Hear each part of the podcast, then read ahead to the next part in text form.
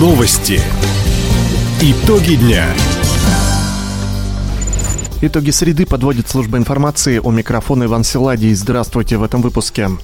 Завод «Даль Энергомаш» расширит линейку продукции по программе импортозамещения. Хабаровские корабелы готовят к спуску на воду Краболовы. В Краевом центре все ветераны Великой Отечественной войны получат подарки ко Дню Победы. Об этом и не только более подробно. Полпред Юрий Трутнев по итогам визита на завод «Даль Энергомаш» поручил федеральным ведомствам расширить номенклатуру продукции энергомашиностроения. Она должна заменить иностранные аналоги. Сегодня хабаровское предприятие выпускает технологические турбины, компрессоры, нагнетатели, дымососы и вентиляторы, насосы. Как отметил губернатор Михаил Дегтярев, завод наладил выпуск и лопаток для газовых технологических турбин. Их используют при производстве слабой азотной кислоты необходимой для изготовления минеральных удобрений, взрывчатых веществ, химических красителей, лекарственных препаратов и как окислители ракетного топлива.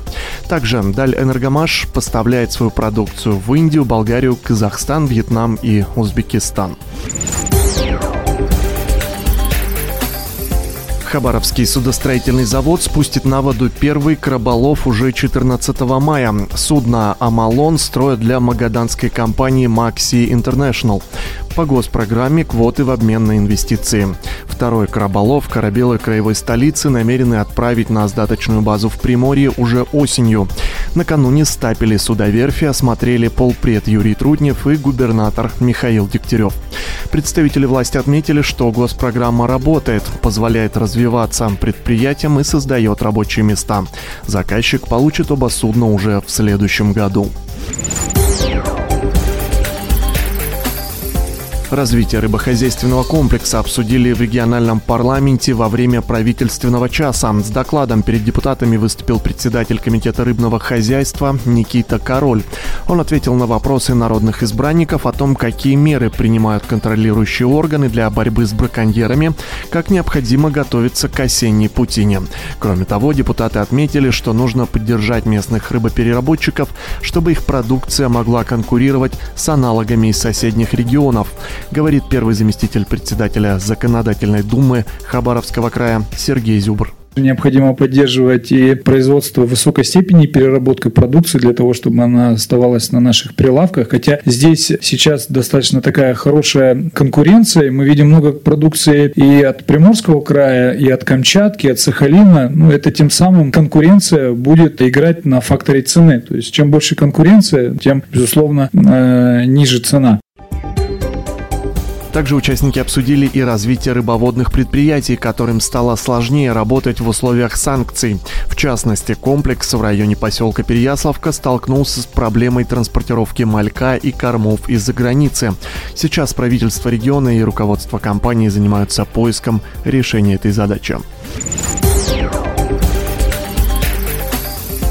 В Амурском районе закрыли дорогу от райцентра до села Омми для общественного транспорта. Трассу подтопило на участках протяженностью почти 200 метров на глубину 15 сантиметров.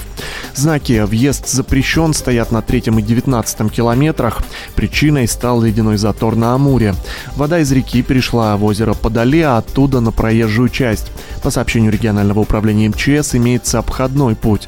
По нему в населенный пункт можно доставить продукты, лекарства и товары первой необходимости. Угрозы потопления жилых домов и приусадебных участков нет. Также из-за гололеда временно перекрыта дорога Советская гавань, Ванина, подъезд к Мангохта.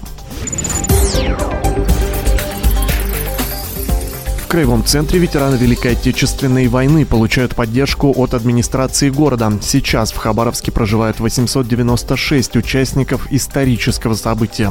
В Управлении социальной работы с населением провели обследование помещений и бытовых условий проживания пожилых людей. Каждому предложена помощь. В этом году 44 участникам войны сделают косметический ремонт, для кого-то приобретут бытовую технику, мебель, окажут другие услуги. Кроме того, предусмотрена материальная помощь помощь на домохозяйства, частичную компенсацию расходов на установку, поверку и замену приборов учета, выплаты ко дню города.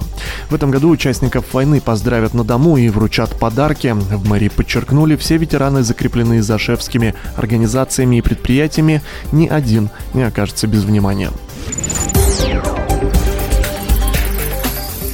Каратисты Хабаровского края смогут принимать участие в турнирах любого уровня, в том числе чемпионате мира, несмотря на санкции.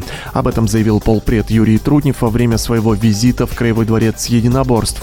Вице-премьер отметил, что юные спортсмены отправятся на международные соревнования по линии Ассоциации Киокушинкай в России и Федерации Киокушин World Union. Как уточнил вице-премьер, и по той, и по другой системе каратисты смогут принять участие в состязаниях.